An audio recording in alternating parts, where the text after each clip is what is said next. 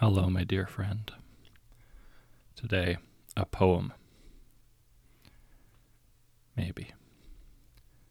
The intimacy of being tired together, a head on a chest while falling asleep to the thump, thump, thump of your love's heart.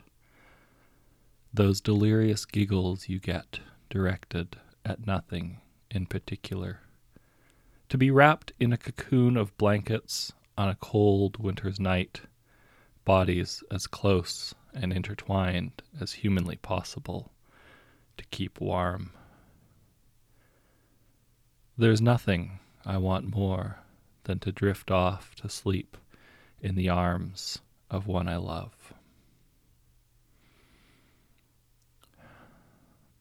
Be well, my dear friend.